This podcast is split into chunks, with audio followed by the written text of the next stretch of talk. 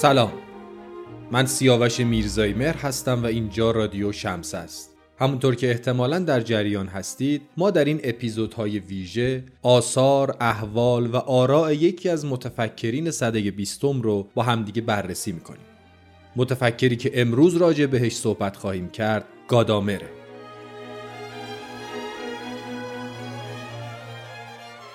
هانس گیورگ گادامر 11 فوریه سال 1900 در ماربورگ در جنوب آلمان به دنیا آمد و در برسلاو شهری در لهستان امروزی بزرگ شد.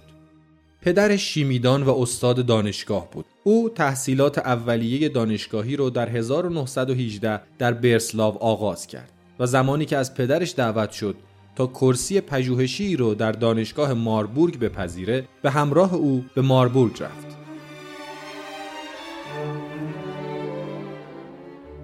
اساتید اولیه گادامر در فلسفه پل ناتروپ و نیکولای هارتمن بودند.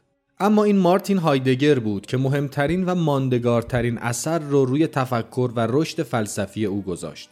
او بعد از دفاع از پایان نامه خودش به مطالعات بیشتر و همچنین نوشتن روی آورد و در تمام اون دوران ارتباط حرفه‌ای خودش رو با هایدگر حفظ کرد.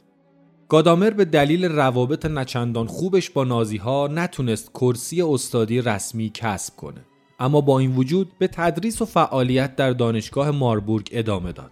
او در نهایت در سال 1938 برای احراز کرسی فلسفه در دانشگاه لایپزیگ شایسته شناخته شد. بعد از جنگ کرسی استادی دانشگاه فرانکفورت رو پذیرفت و دو سال بعد از اون در سال 1949 از او دعوت شد تا کرسی خالی کارل یاسپرس در دانشگاه هایدلبرگ رو بپذیره.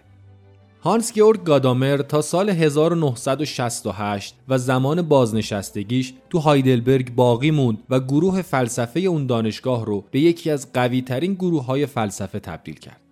او بعد از بازنشستگی هم به تدریس و ایراد سخنرانی در مجامع مختلف پرداخت. از همون زمان بود که آثار هانس گیورگ گادامر به انگلیسی ترجمه شدند. از بین برجسته ترین آثار او میشه به حقیقت و روش، هرمنوتیک فلسفی و دیالکتیک هگل اشاره کرد. جناب گادامر جوایز بسیاری رو از آن خودش کرده از جمله برجسته ترین اونها نشان شوالیه شایستگی در سال 1971 بود که بالاترین افتخار آکادمیک در آلمان به شمار می‌رفت هانس گیورگ گادامر تا پایان زندگیش از نظر فکری فعال بود و ساعات منظمی رو روزانه به تفکر، مطالعه و نوشتن میگذروند. او در نهایت روز 13 مارس 2002 در 102 سالگی در شهر هایدلبرگ درگذشت.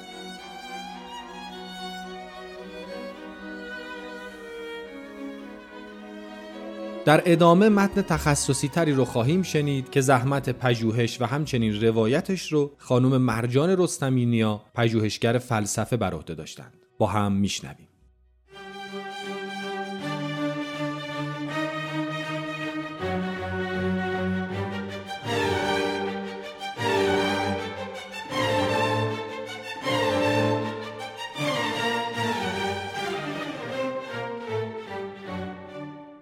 هرمنوتیک علم تفسیر متون یا فلسفه تفسیر دانسته می شود. دانش فهم و فهمیدن است. هرمنوتیک نام خود را از هرمس خدای گفتار و نوشتار در یونان باستان گرفته است. تفسیر یعنی خانش، برداشت و دریافت مخاطب.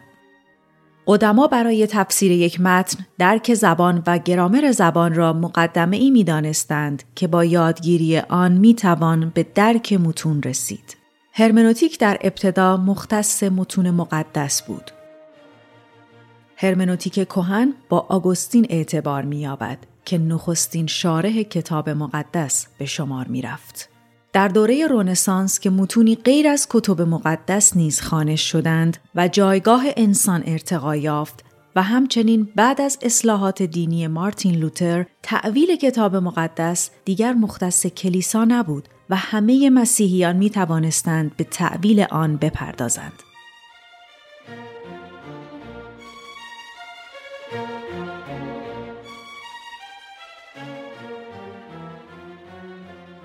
از آنجایی که علم تفسیر متون قدمتی طولانی دارد، ابتدا به آراء فلاسفه‌ای که در این زمینه فعالیت داشتند می‌پردازیم و سپس نظریه هرمنوتیک گادامر را مطرح خواهیم کرد.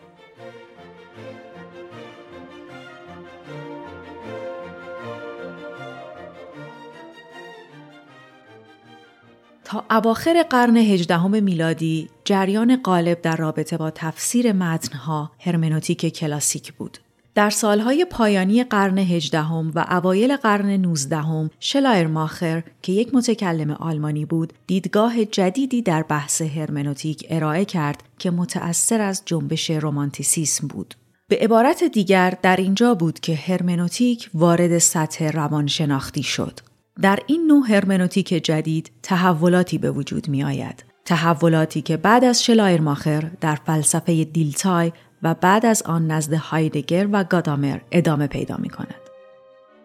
آنچه شلایرماخر درباره فهم متون بیان کرد شناخت رابطه انسان و جهان بود. او عنوان کرد که فهمیدن شیوه مستقل شناخت است و برای رسیدن به فهم درست باید دانشی را تدوین کرد.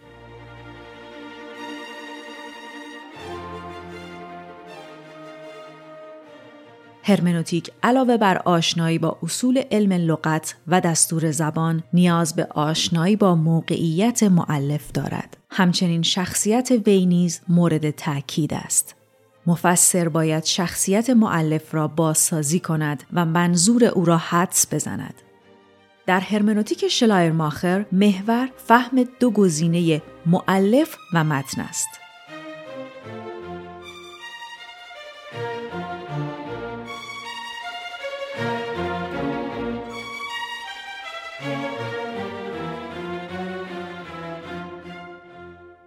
هرمنوتیک از دید او نظریه است فلسفی و شناخت شناسانه نه فقط روشی برای شناخت پیچیدگی های متن های کهن. با تعویل و تفسیر متن است که می‌توان به معنای قطعی و نهایی اثر هنری دست یافت. همان معنایی که مد نظر معلف بوده است. ماخر هرمنوتیک را از حوزه متنهای مقدس و دینی خارج کرد و به هر متن دیگری گسترش داد. او معتقد بود تعبیل تنها راهی است که معنای راستین و نهایی متنهای دینی را به دست می دهد. شناخت کنشی است همانند گفتار. هر دو به تسلط انسان بر زبان وابستند. هر کنش شناخت شکلی از کنش زبانی است و وظیفه هرمنوتیک فهم معنی گفتار بر مبنای زبان است. جایگاه اصلی هرمنوتیک زبان است.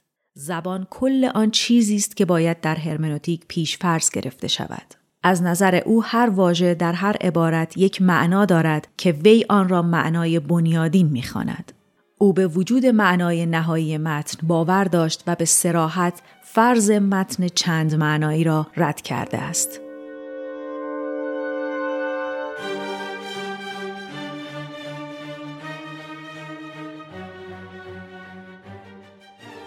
از نظر شلایرماخر برای شناخت سخن انسان باید ابتدا او را شناخت و برای درک او نیز باید سخنش را فهم کرد.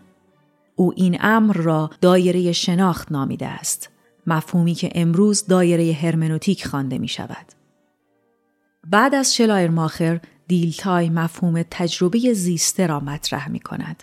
تجربه زیسته تجربه واقعی انسان است که فراتر از عقل می رود. تجربه ای از جهان است که نمی‌توان در مفاهیم آورد. کار هرمنوتیکی مخاطب این است که از طریق بیان تجربه زیسته را بازسازی کند و دریابد. دیلتای فیلسوف هرمنوتیست و علوم انسانی بود و نسبت به آنچه علوم انسانی می‌خواند دغدغه داشت. همین دغدغه باعث گسترش دامنه هرمنوتیک شد. دیلتای معتقد بود علوم انسانی را باید از علوم طبیعی جدا کرد. اعمال انسانی نیاز به تفسیر و فهمیده شدن دارند که با الگوی علمی آنها را نمی‌توان شناخت.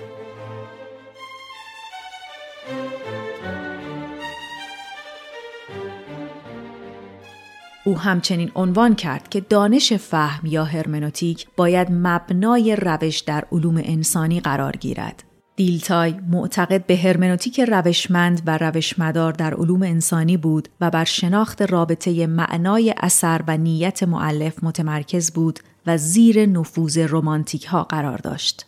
آنچنان که نظرش در مورد نیت معلف بازتاب این شیفتگی بود. هرمنوتیک از نظر دیلتای در حکم روش کشف معنا و دلالت معنایی به شمار می رود. آشنایی دیرینه تعویل کننده با موضوع تعویل نخستین شرط رسیدن به نتیجه درست است. از نگاه دیلتای تعویل قدرت تعمیم دارد.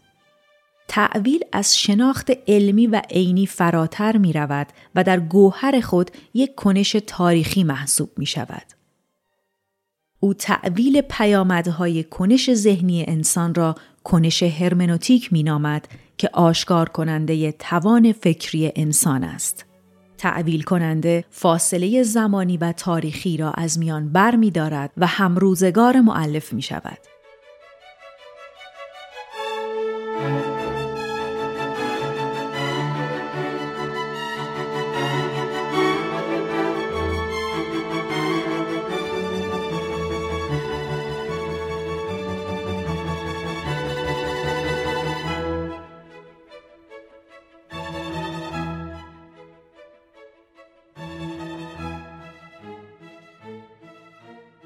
به حضور فرد در تاریخ اهمیت می‌داد و در بررسی متن برای فرد یا روانشناسی معلف اهمیت زیادی قائل بود و فراشد خداگاهی را نوعی تعویل می‌دانست. از نظر او هنر روابط بینا انسانی را بیان می کند و نکته مهم هرمنوتیک این است که یک فرد یا معلف چطور اندیشه های خود را در متن بیان می کند. هرمنوتیک او کامل ترین بیان هرمنوتیک است که موضوع بنیادینش شناخت متن نیست. او می‌خواهد به زندگی تصویر شده در متن نزدیک شود. هدف هرمنوتیک درک کاملتری از معلف است چنانکه حتی خود او چنین درک نکرده باشد.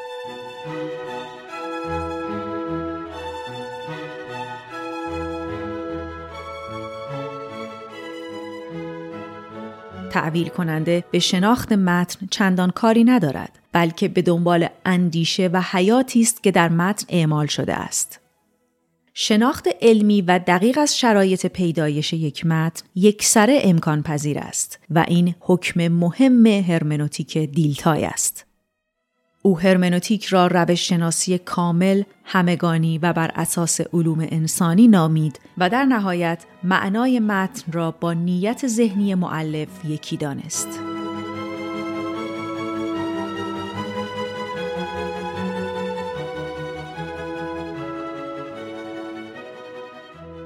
هایدگر به بحث فهم و تفسیر توجه کرد و آنها را از بنیادی ترین شیوه های ارتباط آدمی با جهان در نظر گرفت. او یکی از وجوه اصلی ماهیت و وجود انسان را تفسیر کردن و فهمیدن می داند و معتقد است ما انسانیم به این اعتبار که نسبتی با جهان داریم و آن نسبت فهمیدن است. هرمنوتیک از دید او صرفا مبتنی بر فهم ارتباط زبانی نیست و مبنایی روش شناسی برای علوم انسانی را هم مهیا نمی کند. او معتقد است هرمنوتیک وجود شناسی است و در باب بنیادی ترین شرایط وجود انسان در جهان بحث می کند. فهم ساخته وجود است و خودش مشخصه ای از وجود انسانی به حساب می آید. روش پیشا تعملی که بر اساس آن دازاین در جهان قرار می گیرد خودش سرشتی هرمنوتیکی است و فهم ما از جهان نوعی دانش عملی را در خود نهفته دارد.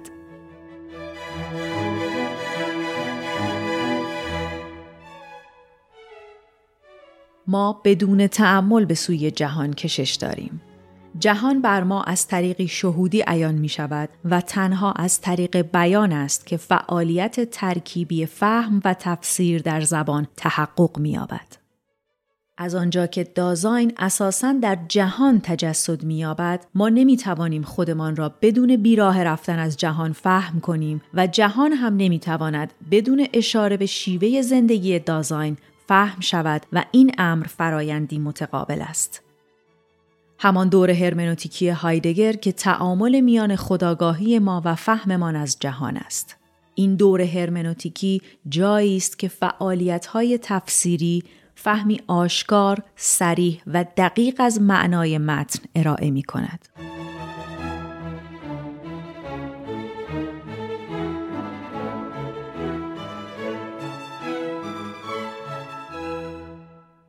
هانس گئورگ گادامر در سال 1900 میلادی متولد شد. او که شاگرد نیکولای هارتمن و مارتین هایدگر بود از مهمترین و بزرگترین نمایندگان هرمنوتیک مدرن محسوب می شود. عنوان پایان نامه تحصیلی او ماهیت لذت در گفتگوهای افلاتون بود که در سال 1922 آن را نوشت. او کتاب های بسیاری در زمینه هرمنوتیک دارد اما در 60 سالگی در سال 1960 مهمترین کتاب خود یعنی حقیقت و روش را چاپ کرد و بعد از انتشار آن شهرت جهانی پیدا کرد. او از پیشگامان هرمنوتیک فلسفی است. مشغله اصلی گادامر توضیع و تبیین هرمنوتیک فلسفی بود و در حقیقت و روش سعی کرد هرمنوتیک فلسفی را تقریر کند و توضیح دهد.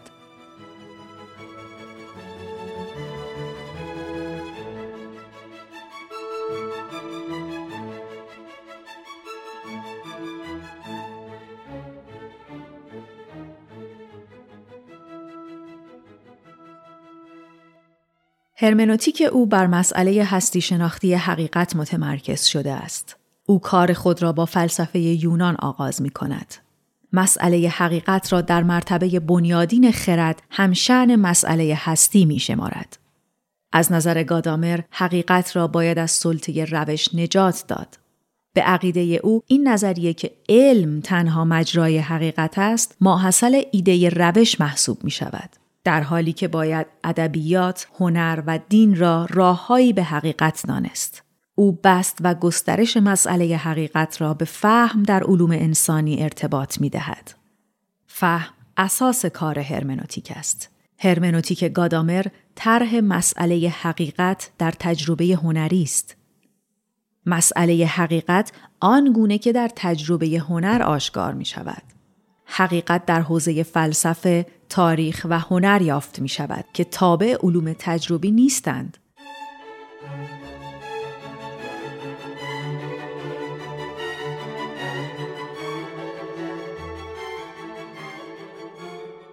او می‌گوید علوم انسانی را باید بر بیلدونگ یعنی بر پرورش یافتگی استوار کنیم. وی می افزاید که شخصیت، تربیت و فرهنگ ما مجال شناختن را فراهم می کنند. به عبارت دیگر شناختن نحوی از وجود داشتن است.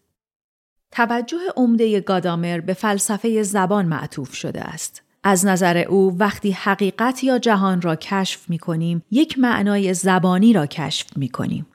هرمنوتیک از دید او بر مفهوم فهمیدن زبان استوار است. چیزی که زبانمند نشده باشد قابلیت فهم نخواهد داشت. بر این اساس زبان محور بنیادین روابطی است که بر پایه آنها تجربه های آدمی با معنا می شود. حقیقت از نظر گادامر ظهور راز رابطه انسان با جهان در قالب زبان است.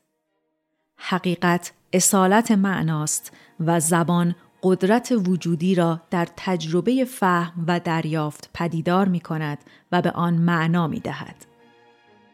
هرمنوتیک او ماهیت استعاری دارد و زبان در پرتو استعاره قدرت و معنادهی خود را آشکار می کند. گادامر همچنین مفهوم بازی را مطرح می کند. او برای روشن کردن موضع هرمنوتیکی خود به استعاره بازی تکیه می کند. همانطور که بازی در جهان انسانی وجود دارد. در واقع ما سوژه‌ای هستیم که عینی به نام بازی را به انجام می رسانیم.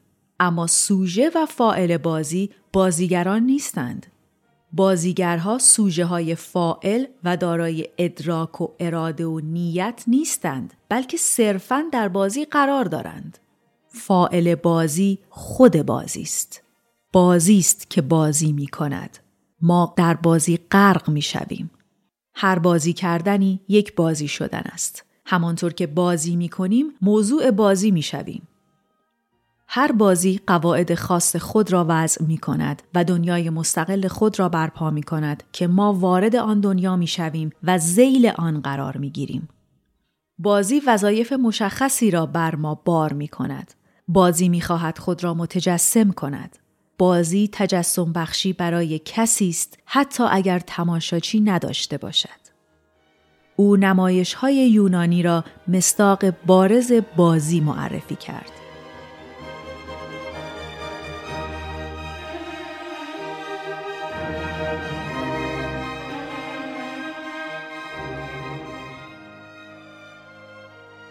هنگامی که در اجرای یک نمایشنامه شرکت می کنیم، در لحظه اجرا احساس می کنیم خود نیز بازیگریم و در پیرنگ آن غرق می شویم. در بازی نمایشی تماشاگران یک رکن بازی و در واقع در جهان بازی هستند. تماشاگر حقیقی جزی از بازی است و بازی می‌خورد. اتفاقی که در اثر هنری میافتد این است که بازی به نهایت خود می‌رسد. اثر هنری ابژه نیست بلکه همه ماییم. همه چیز به اثر هنری تبدیل می شود. عالم مستقل که در فضای اثر هنری به وجود می آید دنیای فانتزی و تخیلی نیست بلکه واقعی است و تبدل واقعیت به حقیقت است.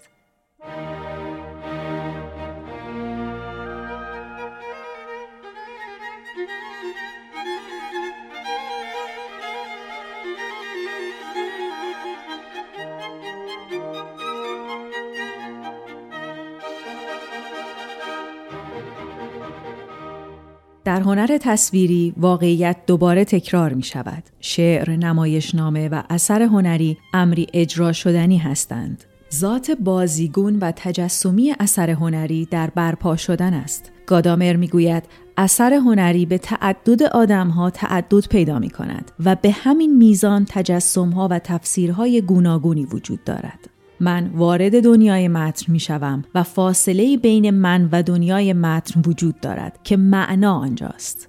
متن سامت نیست، یک واقعیت است. رمان با من برپا می شود. هم من به متن چیزی می دهم و هم او به من.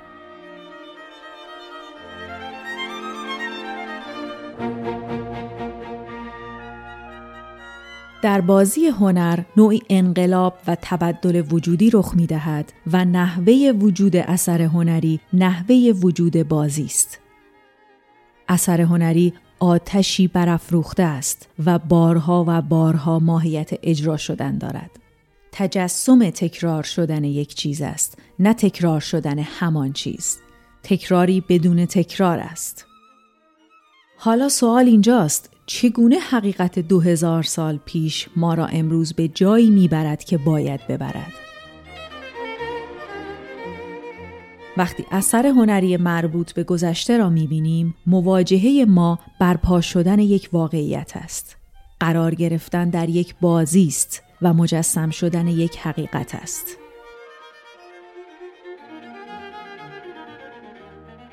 تاریخ به معنای تاریخ گذشته وجود ندارد. ما در اثر قرار می گیریم. زمان در اجرا و تجسم همیشه می جوشد و زمانمندی نحوه اصیل وجود انسان است. از نظر گادامر آگاهی به زمانمندی یعنی بازگشت به وجود چیزی که ذاتش غیریت و یا همان اجرا شدن و برپا شدن است که همیشه به شیبه های جدیدی می تواند اجرا شود. زمانمندی اثر هنری زمان حال است. برای اینکه اثر هنری برپا شود باید آنجا حاضر باشیم. حضور مخاطب اثر هنری انفعالی است که او میپذیرد. حضور یک عمل فعالانه شخصی نیست و گویی یک انفعال است. برپا شدن اثر هنری مستلزم حضور یافتن ما نزد اثر هنری است و این حضور یعنی ما با اثر هنری رابطه همزمان داریم. اثر هنری حتی اگر مربوط به سالها قبل باشد در حال اتفاق می افتد. زیبایی قرار گرفتن در جذبه اثر هنری و همزمان شدن با اوست. اثر هنری همزمان با ماست چون ذاتش اجرا شدنی است و تکرار آن دوباره حاضر شدن است.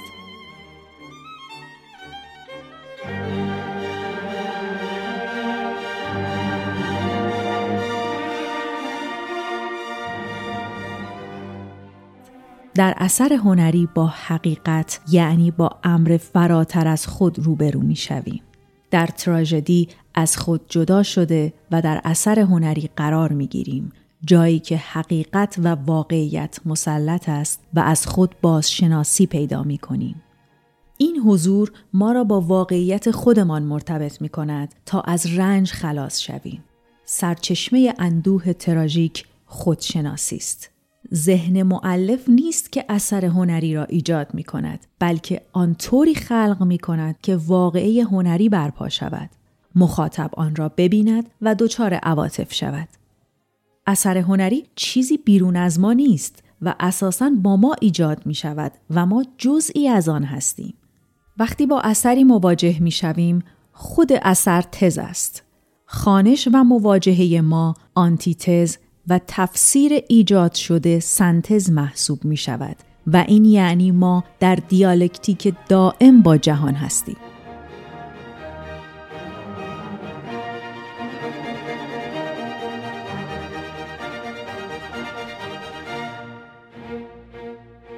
گادامر دو اصطلاح سنت و پیشداوری را نیز در کتاب حقیقت و روش عنوان می کند. بر این اساس هر نوع تفسیر و شناخت لحظه ای از سنت است. تفسیر کننده و متن هر دو تابع این سنت هستند. او در هرمنوتیک فلسفی خود در تلاش برای پی بردن به فهم است. از نظر او فهم و تفسیر جدا از هم نیستند. فهم در واقع نوعی تفسیر است و بر اساس پیش فهم ها صورت می گیرد و حتی خود موضوع فهم شده نیز فارغ از پیش فهم ها نیست. اندیشه هرمنوتیک گادامر از مباحث هایدگر درباره تفسیر نشأت می گیرد. گادامر مفهوم پرسش را مطرح می کند. از نظر او هیچ پرسشی بی معنا نیست و در دل هر پرسش حقیقتی نهفته است.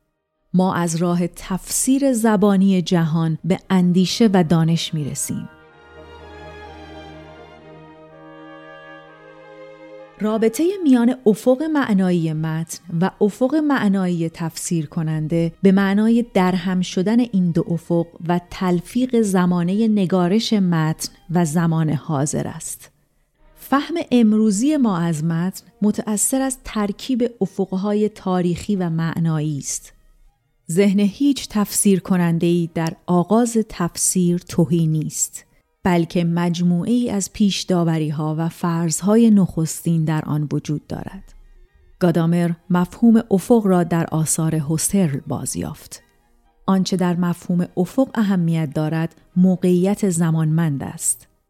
در مواجهه با یک متن هیچگاه یک تفسیر درست و قطعی وجود ندارد.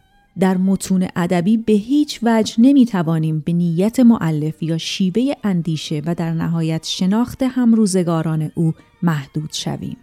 چرا که گادامر معتقد است متن بیان ذهنیت معلف نیست.